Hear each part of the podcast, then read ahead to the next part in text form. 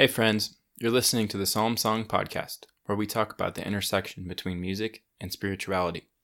I'm Drew Wesselhoff, your host, and I want to welcome you to part three.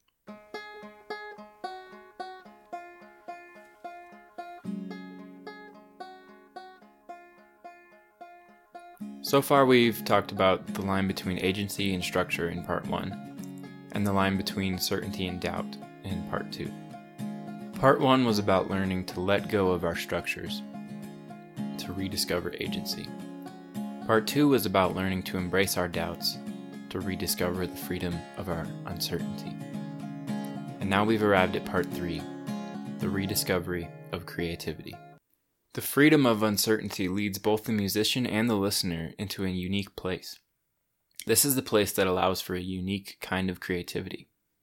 Before, when the structure told them that everything was certain, the mission was not creativity, but conquering instead. In the context of the Christian religion, the term conquering is a reference to what is called the Great Commission in the Bible. The Great Commission is the name given to the last words that Jesus said to his disciples. The verses that make up this Great Commission are Matthew 28 16 to 20. And these verses say But the eleven disciples proceeded to Galilee, to the mountain which Jesus had designated. And when they saw him, they worshiped him, but some were doubtful. And Jesus came up and spoke to them, saying, All authority has been given to me in heaven and on earth. Go therefore, make disciples of all the nations, baptizing them in the name of the Father, and the Son, and the Holy Spirit, teaching them to observe everything that I have commanded you, and lo, I am with you always, even to the end of the age. in the Christian religion, this great commission that has been given is to, quote unquote, make disciples of all nations. But sometimes the process of making disciples can be a pretty ambiguous task. It requires answering the very hard question of what is a disciple? A disciple is a person who's devoted to the uh, cause of the person that they're following. Uh, in the Christian sense, I would say that's Jesus. Disciples uh, are one of God followers. You got to be wake up every day. You got to depend on Him each and every day because ain't nothing promised to no one in life. A disciple is, in my opinion, a mentor and someone that has a message to preach that takes someone kind of under their wing and teaches them, you know, what they believe and um, gives them direction and accountability. A disciple is, as I understand it, a follower of Christ. The normal interpretation is simply that a Christian is a disciple and a disciple is a Christian. That is how we arrive at the idea of conquering. If the Great Commission is interpreted in a binary way of thinking, for example, sacred and secular, or us and them, then it becomes a mission of converting them into us. So this Great Commission can be easily interpreted as a conquest of sorts. But as we have been walking this line between sacred and secular, and rediscovering the purpose of this binary, then perhaps this Great Commission can be rediscovered in a similar way. So if we backtrack a little bit and look at verse 16 of the Great Commission, it says that when the disciples saw him, they worshipped him, but some doubted. So if some of the original 11 disciples doubted, then it has to follow that the process of making disciples of all nations is not about creating absolute certainty for every disciple. And this brings us back to the end of part two. When we embrace our doubts and are honest about our position of uncertainty, then we can face this great commission as a non binary. Perhaps all of us can have a unique and creative interpretation of what this commission means to us individually. Perhaps there is a fluidity instead of a binary.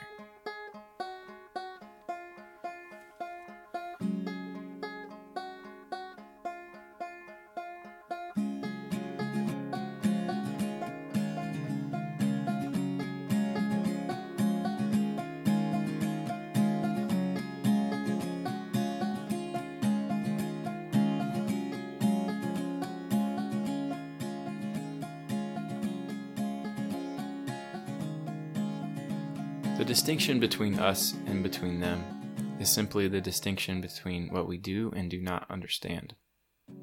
The cultures and ways of life that are unfamiliar to us can be seen as threatening to our own culture and way of life. But if we learn to embrace the doubts and the uncertainty, this allows us to embrace those we don't understand. This allows us to be more creative and thoughtful than a binary worldview could. It allows us to move and flow like water between the two camps of us and them. It allows us to be disciples who can both worship and doubt at the same time. It allows us to sing a sacred psalm and a secular song at the same time.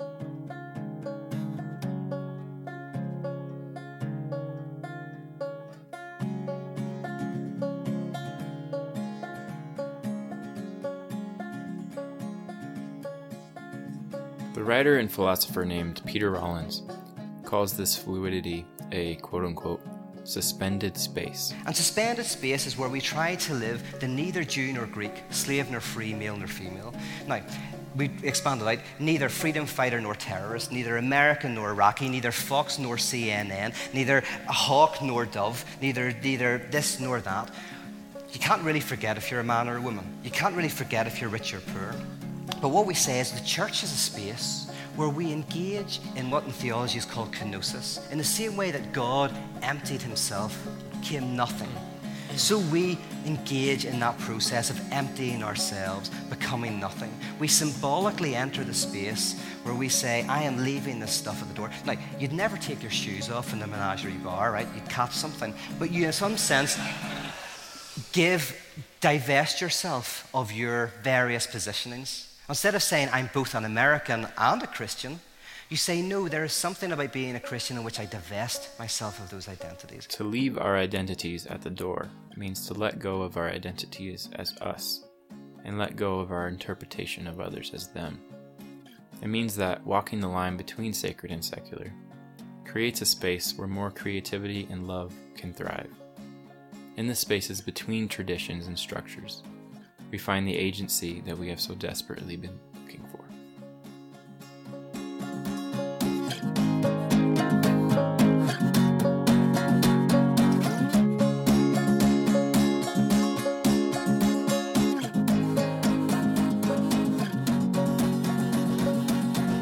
And now we get to talk about one of my favorite artists of all time, specifically because he embodies this fluidity and this creativity more so than many others. And this artist's name is Jon Bellion. Yes, I came up with my people and they love what I've become. Like, I'm not even, I don't even want to talk about like people change when they make it and friends leave you and then, fuck that. My shit, I'm, I'm like, I'm happy as shit. Like, everything's happening for a reason. My talent is finally being recognized.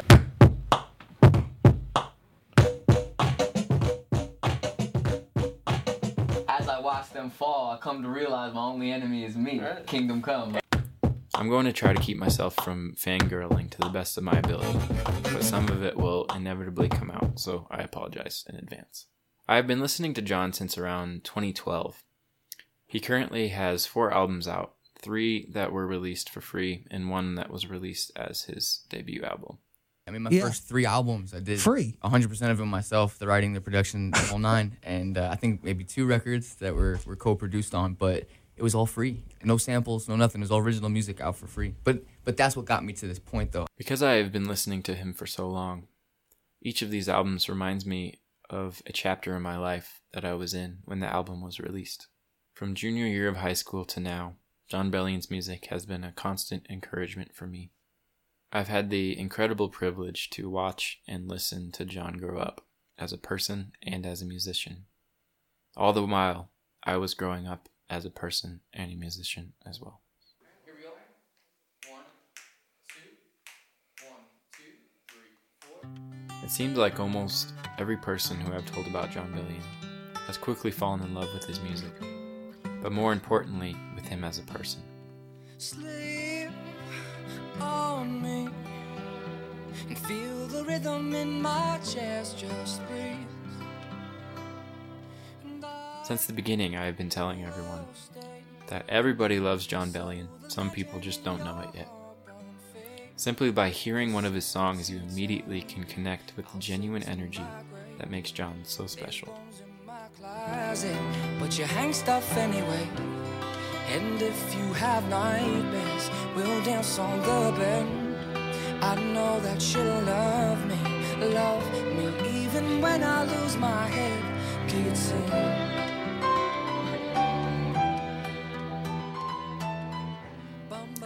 And for the most part, Jon creates quote unquote secular music. But in his personal life, he credits all of his success to his faith in God. In an interview with Jon, Greg Dybeck puts it this way John talks a lot about God. He doesn't just talk about a vague idea of faith, he makes sure to emphasize God specifically. I admire this because in his realm of music, which often perpetuates a lifestyle of vices, derogatory messages, and over the top displays of wealth and greed, John knows he could be risking his reputation. But the beauty is, he doesn't seem to care.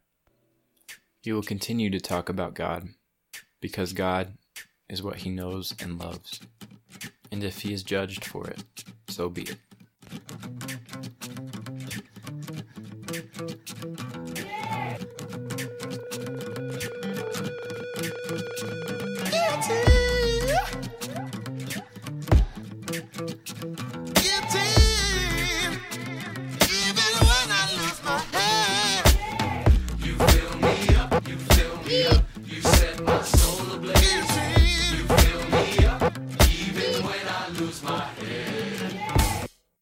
I'd say just listening back to like what what God gave me, like it's like wow, I don't even remember how I wrote this or how this came up. Like musicians, artists, we do we do this thing where we literally like catch lightning in a bottle. It's like you just wake up one morning, you're like, I'm gonna try to make a song today, and by the five in the morning the next day, you're like listening and you're like, when did this even happen? Like when did this come together? We made something out of thin air. I think that's the most amazing part about it all. It's just being like this can't be me because it's not me. It's not. It's the gifts that were given to me. It's like this. Every song, every beat, every talent, whatever. It's all a gift that was been that's been placed on me. In spite of Jon's genuine, unrestrained faith, just like the rest of us, he is not without his doubts. But perhaps this is what makes his faith so genuine. It's a, it's important to be like just brutally honest. Like the the age of like pop stars and perfection and people with social media and all that shit is kind of out the window. Like I, I think it would be more taxing on me to not be honest and to not be like, yo, there's someone gorgeous in my bed tonight, but I'm petrified I'll die alone.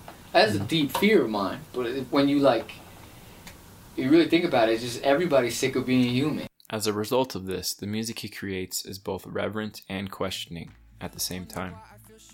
One of the many examples of this is in the song Maybe IDK from The Human Condition. In it, Jon expresses how his doubts and his faith coexist with each other. He says, I guess if I knew tomorrow, I guess I wouldn't need faith. I guess if I never fell, I guess I wouldn't need grace. I guess if I knew his plans, I guess he wouldn't be God, God, God. and after this, the anthem of the song is, So maybe I don't know, but maybe that's okay.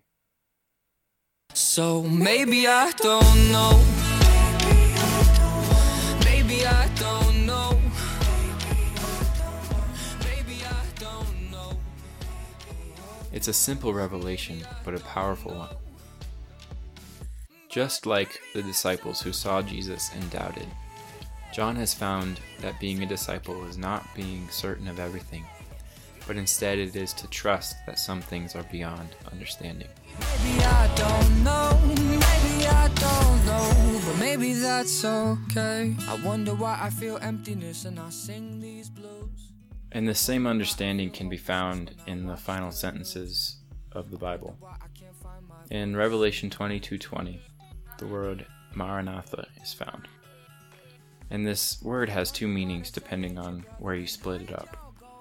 When it is split into Marana and Tha, it means Lord come. But when it is split as Maran and Atha, it means our Lord has come. So the word Maranatha is effectively asking for the Lord's help and expresses gratitude that the Lord has already arrived, all at the same time. Let that sink in for a moment. I guess if I knew tomorrow, I guess I wouldn't need faith. I guess if I never fell, I guess I wouldn't need grace. I guess if I knew his plans, I guess he wouldn't be God, God, God. So maybe I don't know. If we return to Peter Rollins, he also talks about the importance of music and how it relates to this space. And he says that song sung in this space is not simply a song about suffering in the sense of cosmic homelessness. It is sung from that space, remains within that space, and renders that space palpable. It is a song that invites us to connect with the depth of our suffering rather than running from it or trying to cover over it. And this act can be deeply cathartic. Such worship can help us to face up to the feelings of loss, meaninglessness, and guilt in a way that is not overwhelming. So maybe I don't know. Maybe I don't know. Maybe I don't know. Maybe I don't know. Maybe I don't know. Maybe I don't know. Maybe I don't know. But maybe that's okay. I think that Jon understands this. I think that Jon understands that music naturally allows for fluidity between dichotomies and a healthy erosion of binary thinking. Through his creativity, Jon is making disciples, not through conquering or winning people over. yeah, that's I'm I'm trying to bring people together opposed to segregate them. I'm not I'm not trying to be the leader of some cool niche cult that's like breaking through. No, the Yeah. object of music for me is to bring people together. That's why the album cover looks the way it does. It looks like a Disney movie. That's that brings people together no matter who you are. So here's the cover of Jon Bellion's Maybe IDK. May you find healing in the hurt and hope in the suffering. May you find peace in your doubts and courage in your fear. Remember that even the disciples doubted, and even they found grace upon grace. So I wish you grace and peace, and Maranatha and Maranatha. Until next time, it's the Psalm Song Podcast. Wonder why I get paranoid when I'm high. Wonder why I say yes to everyone in my life. Wonder why I can't run that fast in my dreams. I wonder why I feel short when I know my money's tall. Wonder I miss everyone and I, I still don't call. Wonder I can't run that fast in my dreams. Although I guess if I knew tomorrow, I guess I wouldn't need faith. I guess if I never fell, I guess I wouldn't need grace. And I guess if I knew his plans, I guess he wouldn't be God. So maybe I don't know. Maybe I don't know. Maybe I don't know. Maybe I don't know. But maybe that's okay. Maybe that's okay. Maybe that's okay. Maybe that's okay. Maybe that's okay. I wonder why I feel emptiness when I sing these blues. Wonder why I feel hopelessness when I watch the news. Wonder why I can't find my voice in my dreams. Wonder why they say hate your brother and hide your gold. Wonder why we all feel the things that we might not know. Wonder why I can't find my voice in my dreams. But although I guess if I knew tomorrow, I guess I wouldn't need faith. I guess if I never fell, I guess I wouldn't need grace. And I guess if I knew his plans, I guess he wouldn't be God. So maybe I don't know. Maybe I don't know. Maybe I don't know.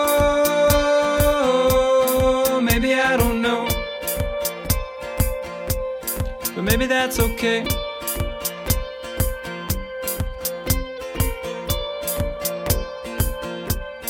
Maybe that's okay. Maybe that's okay. Maybe that's okay. Maybe I don't know. Maybe I don't know. Maybe I don't know. Maybe that's okay.